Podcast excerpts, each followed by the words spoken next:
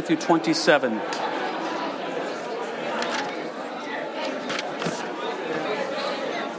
Alan, if you want to go ahead and put that first slide up there and kill the lights up here, I'd appreciate it.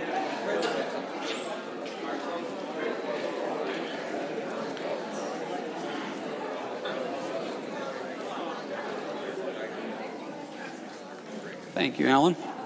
All righty, Matthew 26 and Matthew 27. Hey, let's pray one more time. We'll get started. Uh, Lord, as always, uh, you wrote it. Um, just help us, Lord. You wrote it. Help us just to learn it, to grow in it, and you teach it, Lord, in all ways and all things. We lift this up in your name. Amen. Okay, continue our study here through the book of Matthew. We're going to finish up Matthew 26. We've got a chunk of Matthew 27 going on. Now, we've been in Matthew 26 here for quite some time. It is obviously a long chapter, 75 verses. But we've also been talking a lot about the final moments of Christ's life. If you've been with us in our study in Matthew, we first started doing this when we did the triumphant entry. We were down to the last week of Christ's life. Now, here recently, since the Last Supper, we're down to the last day of Christ's life, and now we're down to the last hours of Christ's life. We made this slide up just to kind of remind everybody because not one gospel account puts all these things in it. You have to combine all four gospel accounts to get this. Now, arrest in the garden, that happened early morning, that's what we covered a couple weeks ago. And after Jesus was arrested in the garden, he went to Annas. Annas used to be the high priest. Quick review here. Rome removed him as being high priest, and they put his son in law Caiaphas in. But the Jews still looked at Annas as being a position of power, so they took to Annas first. Annas does this mock little trial, finds Jesus guilty, sends them officially to Caiaphas, who is the high priest. Same thing. Caiaphas does this mock little trial, finds him guilty. He's beaten, he's tortured. This is all happening in the very early hours of the morning. Now they send him officially to the Sanhedrin, and that's where we're at right here. If you look at verse 1 of Matthew chapter 27, when morning came, all the chief priests and elders of the people plotted against Jesus to put him to death. And when they had bound him, they led him away and delivered him to Pontius Pilate, the governor. The Sanhedrin is a group of 70 plus men that would have been the scribes, Pharisees, priests. This was the Jewish governing body, if you will. They did not have the power to put somebody to death, they only had the power to sentence them to death. Remember, the Jews are a conquered nation at this time. So the Sanhedrin says this man is guilty of death. We talked about this last week. It was a fake trial, a false trial, false witnesses, everything. Now they have to take him to Pilate. Pilate is the Roman representative. He is the Roman governor of this area, and that's what we're going to talk about today. Pilate will actually determine if Jesus is put to death. Pilate doesn't want to deal with it. So he sends him to Herod. Herod, this is not Herod that killed the babies when Jesus was born. This is Herod that killed, this would be his son, this would be Herod that killed John the Baptist. Herod is the, for lack of a better word, the king of the Jews at this time. He has no real power. It's a position that Rome allowed to have, so that way the Jews felt like they still had some type of representation. Jesus does nothing for Herod. The Gospels make it clear Herod just wanted to see tricks. Jesus did nothing. Herod says, I can't do anything with it, sends him back to Pilate. And Pilate then, then pronounces death upon Jesus and sends him to the cross. So from number one to number seven, this is all happening over the span of hours in the early morning and until the actual mid morning, just to kind of keep that in the back of your mind. So this is where we're at. We're left off right around number four and number five. But what we're going to do here is we're going to backtrack just a little bit because I got a couple points I want to make about Peter. Because what we're going to do this morning is we're going to talk about four different individuals. Three of them had encounters with Christ. And each one of them responded in a different way with their encounter in Christ. Now, what we're going to do is take a look at these encounters and say, how does this apply to us? And is this us? Let's look at Peter here first, verse 69 of Matthew 26. Now, Peter sat outside in the courtyard, and a servant girl came to him, saying, You also were with Jesus of Galilee.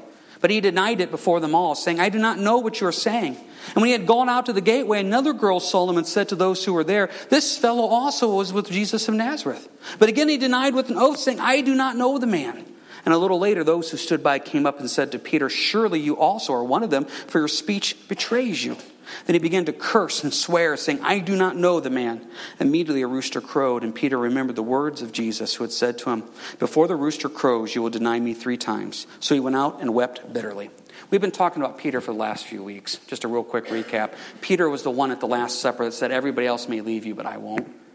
I will die for you, Jesus. Peter was the one that a couple weeks ago took out the sword when surrounded by 600 plus Roman soldiers and started cutting off people's ears to defend Jesus. Peter made big words, big statements. And now here Peter is denying him. Now, we've built this up over the last few weeks. If you remember correctly, back to verse 58 of Matthew 26, Peter followed him at a distance. That was the first point we made. Peter following at a distance. It is never safe to follow Jesus at a distance. You want to be as close to Christ as you possibly can. I see so many people that confess Christ, and they confess Christ verbally, but their walk with Christ is at a distance. Jesus is within eyeshot of them, but there's not a close relationship with Christ. You want to be as close to Jesus as you can. What else do we see Peter do? Peter's warming himself by the wrong fire. We talked about it a couple weeks ago about how there's different fires mentioned in the Bible the fire of the enemies, the fire of isolation, but ultimately the fire of Jesus. And Peter's warming himself with the wrong people. And last week we talked about the scariest people in the world. Verse 69 servant girls. Servant girls just make Peter cower in fear. Why? Because Peter here is not right where he should be. And so what happens is when the servant girl says, You know Jesus, Peter's, Peter's faith just begins to crumble. Now, we've established all this. But what I want to focus on here is verse 75. He went out and wept bitterly. Peter was crushed.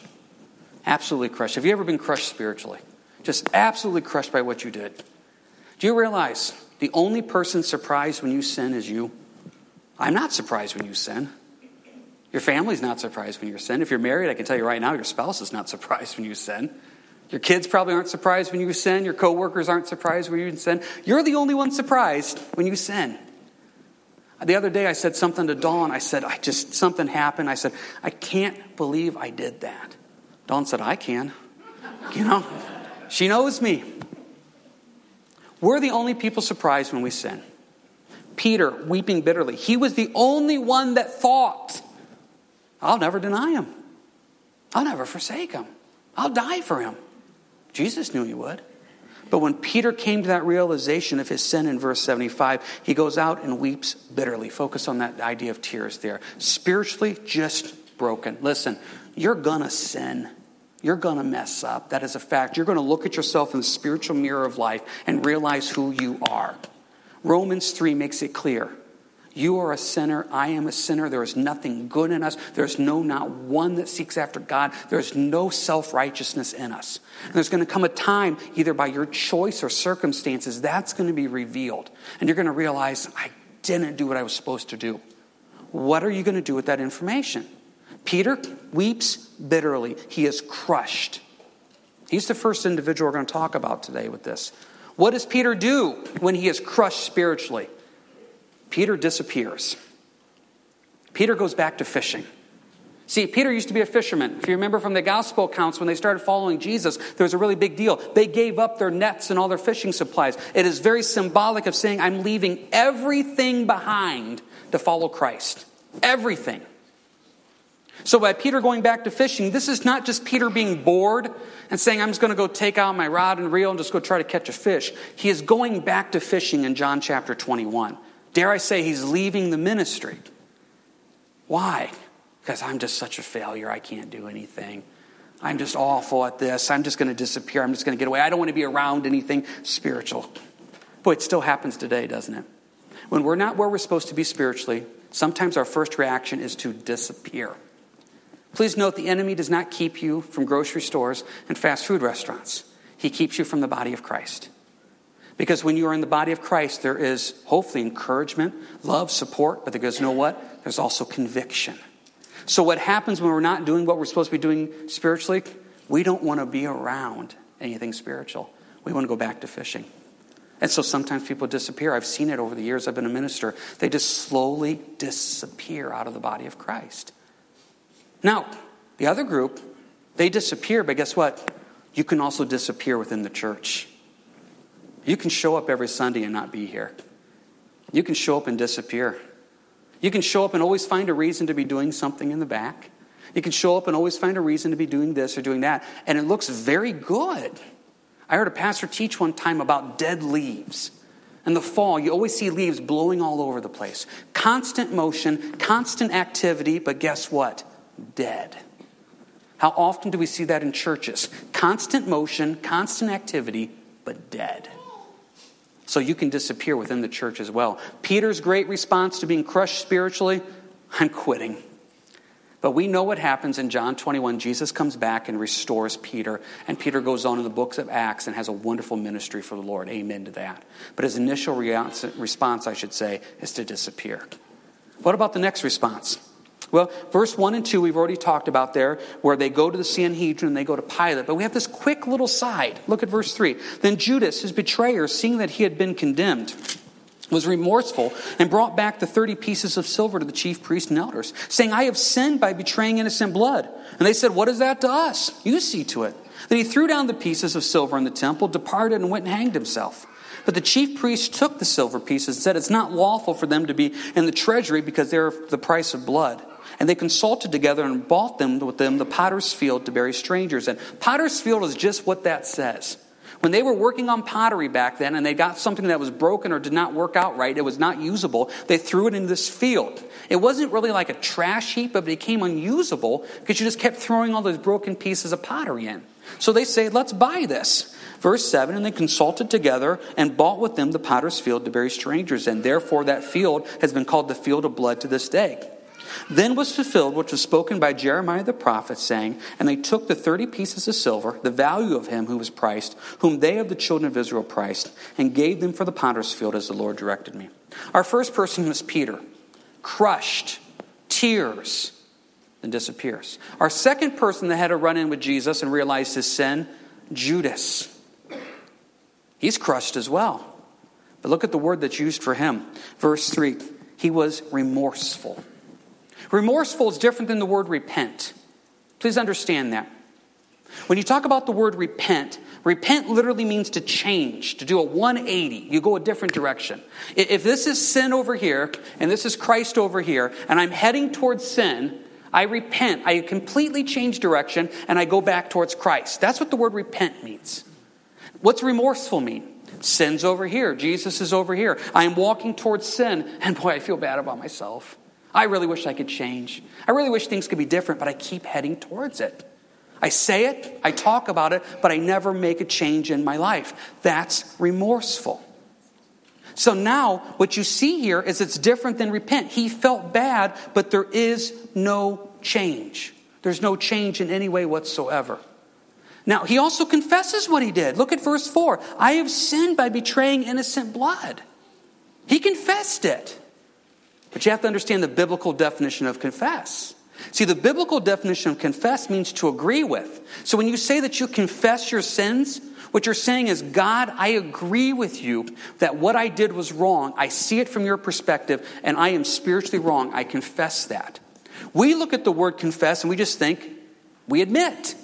I confess what I did. I admit what I did. See, in verse 4, he's just admitting, I have sinned by betraying innocent blood. There's not a spiritual breakdown here, there's not a spiritual repentance. This remorse without repentance. Boy, I, I see it all the time. People come into the office and they're remorseful. They got their hand caught in the cookie jar. And you ask them, Do you want things to be different? Oh, I want things to be different. Do you want things to change? Oh, I want things to change. You talk a little while longer, and I usually ask this If you didn't get caught, would you be here right now? And they always say, No, I would not be here. I'm here because I got caught. That's remorseful. That's admitting what I did was wrong. Is there a repentance? Is there a confession? See, Peter was crushed. He was crushed to the point he disappeared. Judas is crushed as well, but he doesn't want to change anything, and he doesn't want to take spiritual responsibility for it. Listen, for anybody that has kids or deals with kids, you know what I'm talking about. You've seen kids admit and be remorseful, but not be repentant and not confess. Just the other day, one of my kids hit one of my other boys. I told you we're all sinners. Now, thankfully, it was one of the little kids that hit one of the bigger kids. There's not much damage there done. But I heard it. I went in, I said, What happened? And they said, Well, you know, this, this one hit the other one. I said, Why? Well, they were playing a game, and the little guy didn't like how the game went. Okay. That's not how you handle things in life, buddy. You can't. Was he remorseful? Oh, he was very remorseful. Did he admit it? He admitted it. Was he repentant and confessed? No, he wasn't. No, he wasn't. Now, we still do that as adults, don't we? I feel awful about what I did. So awful that I'm not going to change anything in my life. Remorseful. You know what? I admit what I did. I'm confessing. No, you're admitting what you did. I admit what I did, and this is just who I am, and you better get used to it. That's not biblical confession. And it can look very sincere. Think of Esau. You guys remember the story of Esau? Jacob stole the birthright from Esau. Esau was supposed to get the birthright, the inheritance. Now, it's more than just property and people. What it was is his lineage would include the Messiah. It was a big deal. Esau sold it, the Bible says, for a morsel of food. When Esau realized his mistake, the Bible says that he sought repentance with tears, but could find none. I've seen it over the years. People come in and talk, and they are just completely broken. Tears, everything. But they're not repentant, they're remorseful. They admit it, but they don't confess it. Greg Laurie had a wonderful devotion. I don't know if you guys read Greg Laurie's devotion or not, but he had a wonderful one this week on it, and I'm not going to read all of it. I'm just going to read a little bit of it. He goes, We read of people in the Bible who were sorry, but they weren't repentant. For example, a hardened Pharaoh admitted his sin. In Exodus, we read, Pharaoh quickly summoned Moses and Aaron. This time I have sinned, he confessed. The Lord is the righteous one, and my people and I are wrong. Yet Pharaoh went on to deliberately sin against God and his people. And insincere King Saul admitted his sin, saying to Samuel, I have sinned. I have disobeyed your instructions and the Lord's command.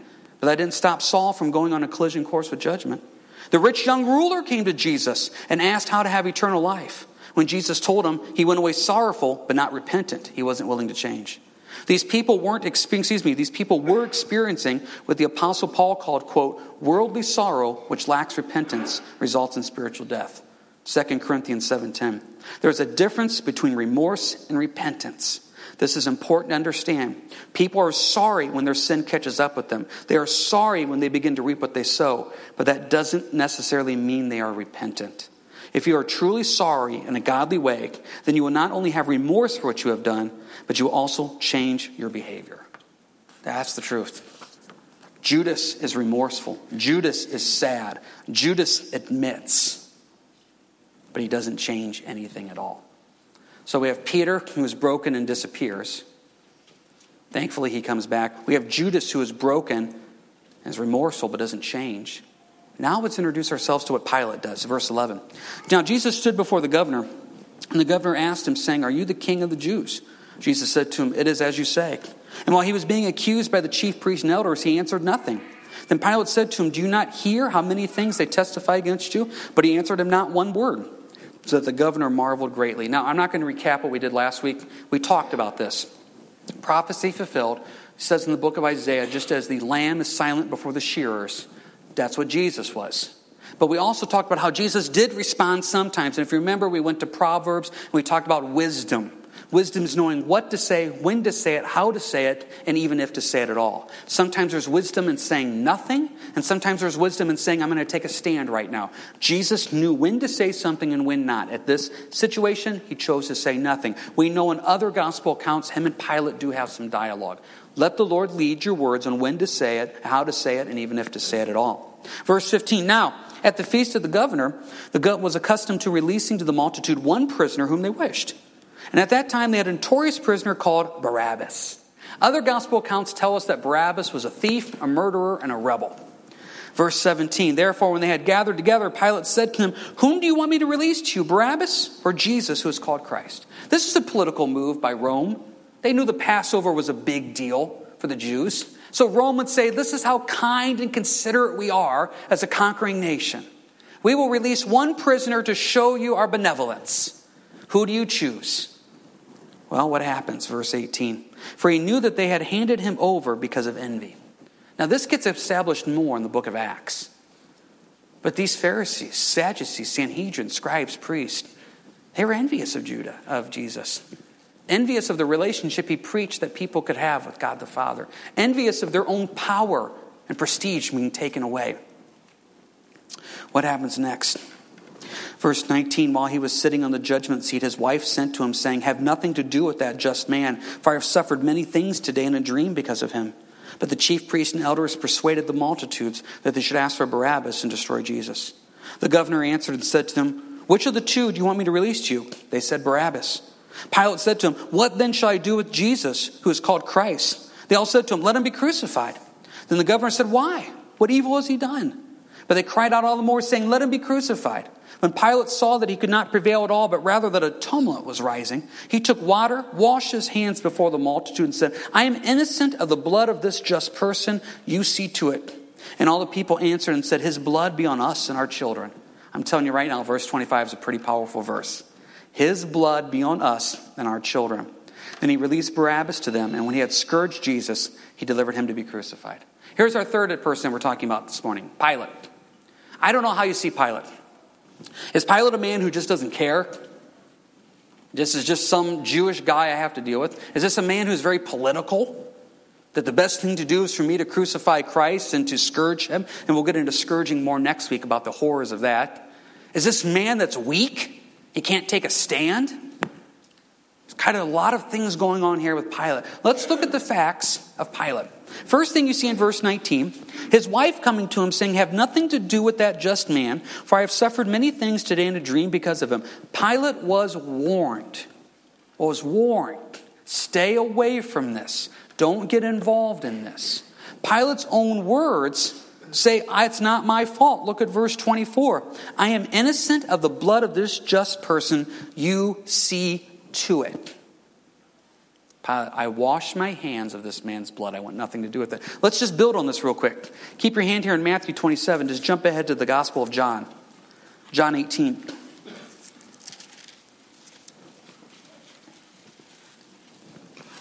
John's account makes it clear what Pilate really thinks. John 18.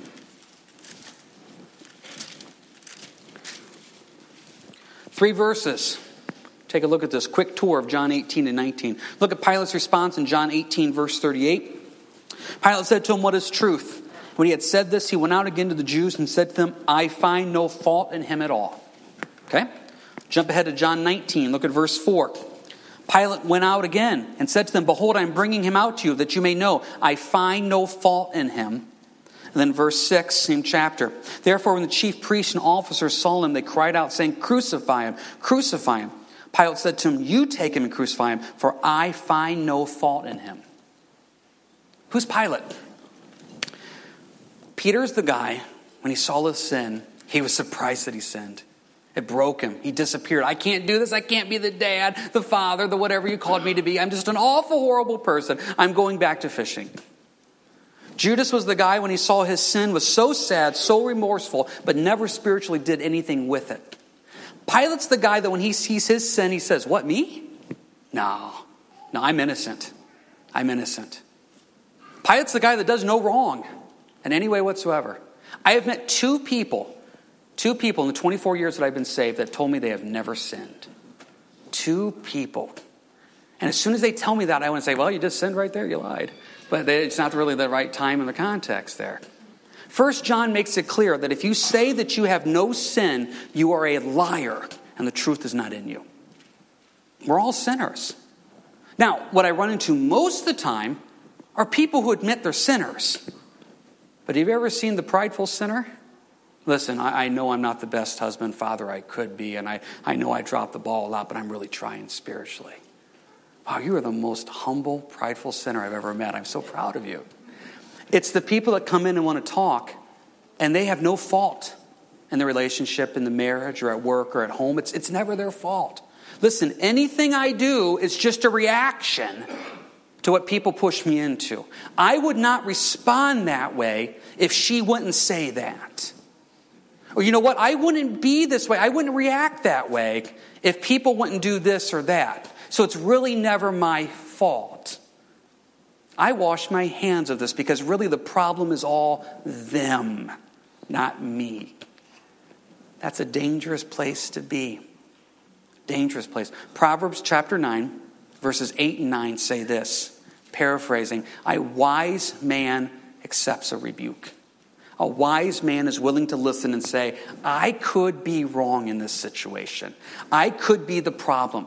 I could be a major part of the problem. Pilate was not that guy. I find no fault in him. This guy has done no wrong, and I've done no wrong too, by the way, everybody. I wash my hands of this.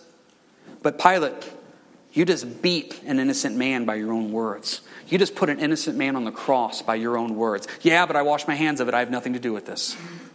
Boy, oh boy. That's the third person. When they are presented with their sin, it's not that they're surprised they sin, it's not that they're not repentant like Judas. They just can't believe they would ever sin like that. Not me. I tell you, that third one is dangerous because they're the ones that have convinced themselves that everything they do is right and spiritual. And so, therefore, it's always someone else's fault. Those are the three people that ran into Jesus. The first one was so broken, said, I quit. I'm going back to fish. And the second one was so remorseful, took his own life. The third one was so innocent, could not even believe what he did was wrong. Let's talk about the fourth person. Can you go with me to 2 Samuel chapter 11? 2 Samuel chapter 11 is the story of David. He may not have a run in with Jesus, but he has a run in with sin. And let's look how he responds. 2 Samuel chapter 11. In 2 Samuel chapter 11, you have the very famous story of David and Bathsheba. David does everything wrong in this chapter.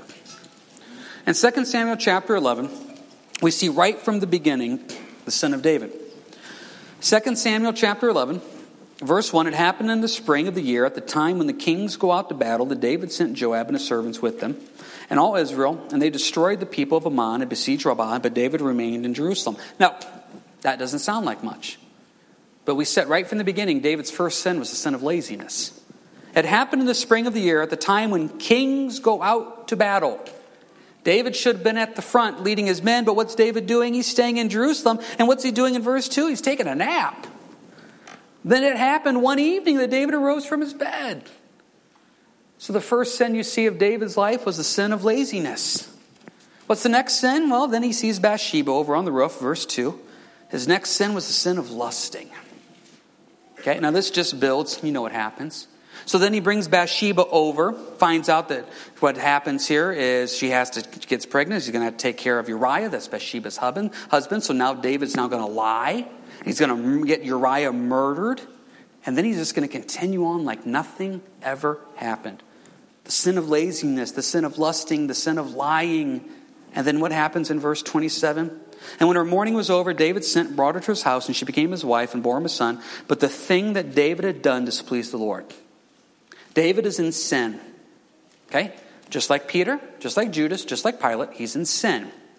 Now, what's David going to do when the mirror shows him his sin? In walks Nathan the prophet. Nathan the prophet is one of the best guys in the Old Testament. He doesn't get enough attention. Now, we're not going to say everything that Nathan said, but he comes in in front of David and he says, David, I want to tell you a story. David says, Sure, tell me a story. Verse 1 There were two men in one city, one rich and the other poor. The rich man had everything, but the poor man only had this one little lamb. Took care of it, nourished it, cherished it, grew up with his children, ate its own food, slept with it. Just this lamb was everything. Well, then, verse 4 a traveler comes to the rich man, and the rich man says, I don't want to sacrifice one of my own sheep. No. I'm going to go take the poor man's only lamb, take it from him, and sacrifice it. Verse 5 David's anger was greatly aroused against the man, and he said to Nathan, As the Lord lives, the man who has done this shall surely die. David says, I can't believe this is happening in my kingdom. Some rich guy is taking some guy's only lamb and taking it, stealing it from him. This guy is going to die. Look at verse 7. Nathan said to David, You are the man. Can you imagine what was going through David's heart? See, right there, you are the man, verse 7. Now he's at the same place that Peter was, Judas was, Pilate was. He's been shown his sin.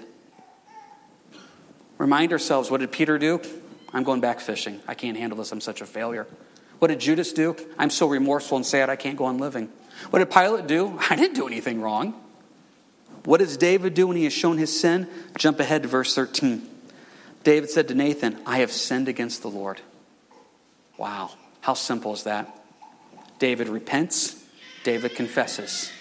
Not remorse, not admitting, an actual repent and confess, and is then restored in the Lord. I have sinned against the Lord. And how do we know that David meant it? Go with me to Psalm 51, please. Psalm 51. Psalm 51 is the psalm that David wrote after this happened. If you are ever caught up in sin and you are just feeling broken of all broken, go to Psalm 51 and realize the love, grace, and mercy of Jesus Christ. If you know somebody who's caught up in sin and they can't move past it, take them to Psalm 51 to show them the beauty of forgiveness. Psalm 51, look at the beginning, look at the introduction to the chief musician, a psalm of David when Nathan the prophet went to him after he had gone into Bathsheba. This is what David wrote after his sin was found out. Verse 1 Have mercy upon me, O God, according to your loving kindness, according to the multitude of your tender mercies. Blot out my transgressions. Wash me thoroughly from my iniquity. Cleanse me from my sin. For I acknowledge my transgression, and my sin is always before me. Against you, you only have I sinned, and done this evil in your sight, that you may be found just when you speak, and blameless when you judge. Jump ahead to verse 10. Create in me a clean heart, O God Renew a steadfast spirit within me. Do not cast me from your presence. Do not take your Holy Spirit from me. Restore to me the joy of your salvation. Uphold me by your generous spirit. Then I will teach transgressors your ways, and sinners shall be converted to you. That's repentance, that's confession, and that's restoration. Of the four people we looked at this morning, we have to stop and ask ourselves now, which one are we? You're going to sin. It is. It's a fact. It's going to happen. You have flesh on these bones. Until you are in your glorified body in heaven, you are going to fail. I'm going to fail. Now, when that happens, you're going to be like Peter. I can't believe I sinned. Are you just going to give up and quit and disappear? Are you going to be like Judas, just full of such remorse that you just don't do anything? Are you going to be like Pilate, full of pride? I didn't do anything wrong. It's all them. Or are you going to be like David? I sinned. I am wrong. I confess it. I repent. I'm looking for restoration. And Lord, I want to move forward in you. And in fact, what I'm going to do, Lord, is this. Verse 13 I will teach transgressors your ways, and sinners shall be converted to you. Lord, I'm going to take the failures of my life that have been forgiven and restored in you, and now I'm actually going to go out in ministry and say, I want to represent Jesus because I am the picture of grace and mercy and God's forgiveness. Which one are we going to do? Now, maybe that's you this morning. If not, it's going to be you at one time because that's just going to happen. Maybe it's somebody you know. What are you going to do? Do we have enough guts to go be Nathan the prophet? Oh, it's hard to do. Remember Proverbs 9, 8, and 9 a wise man will listen to rebuke and heed it. It is never fun to go be Nathan the prophet to somebody. In the years I've been a pastor, I have been yelled at, cursed at, hung up on on the phone, all because I just want to tell them the truth of what's going on in their lives. That's just dawn. Imagine now about I'm kidding. I'm kidding. I told the 8:30 I wasn't going to do that joke at the 10 because it's recorded, but uh, she doesn't listen to the messages anyway. Um, the boys listen to the messages. They'll come out. It'll be like 9:30. Dad, I can't believe you said that about mom. And I'll be like, don't tell her. Um, it's going to happen. I'm telling you right now, it is going to happen. When you try to go represent truth to someone, a wise man will listen, will heed the rebuke. They will. But you're also going to run into a lot of people that don't want to hear it. Now, please make sure this is another teaching for another day. When you're going to be the Nathan the prophet to somebody, make sure you're spirit led, make sure you're biblical, make sure it's done in love. I've seen a lot of people go out and speak truth, but not in love. Ephesians says, speak truth in love. I've seen a lot of people go out and speak love and not speak truth. It's a balance there, guys. The truth of Scripture, but also the love of Christ. When you go represent Jesus to someone, being the Nathan the prophet, I hope they listen to you. Be prayed up and ready for it. And if you're the person that's going to hear that rebuke, listen, the flesh, as soon as it's rebuked, never wants to hear that. But we need to stop and say, okay, how am I going to respond? Peter, Judas, Pilate, or David? How am I going to respond to this? And those are the four men we looked at this morning here that show us the different reactions we can have. I sure hope and pray we go the route of David. I have sinned against the Lord. I repent, I confess, and I'm restored. Worship team, if we come forward. This puts us in good shape for next week in Matthew 27. We'll start in verse 27. And we're going to talk about Christ on the cross. What it really was like for Jesus on the cross, and what does that look like, and what does that mean for us? As the worship team's getting ready, let's pray this into our lives. Heavenly Father, we come to you now. Help us to live it, not just to speak it.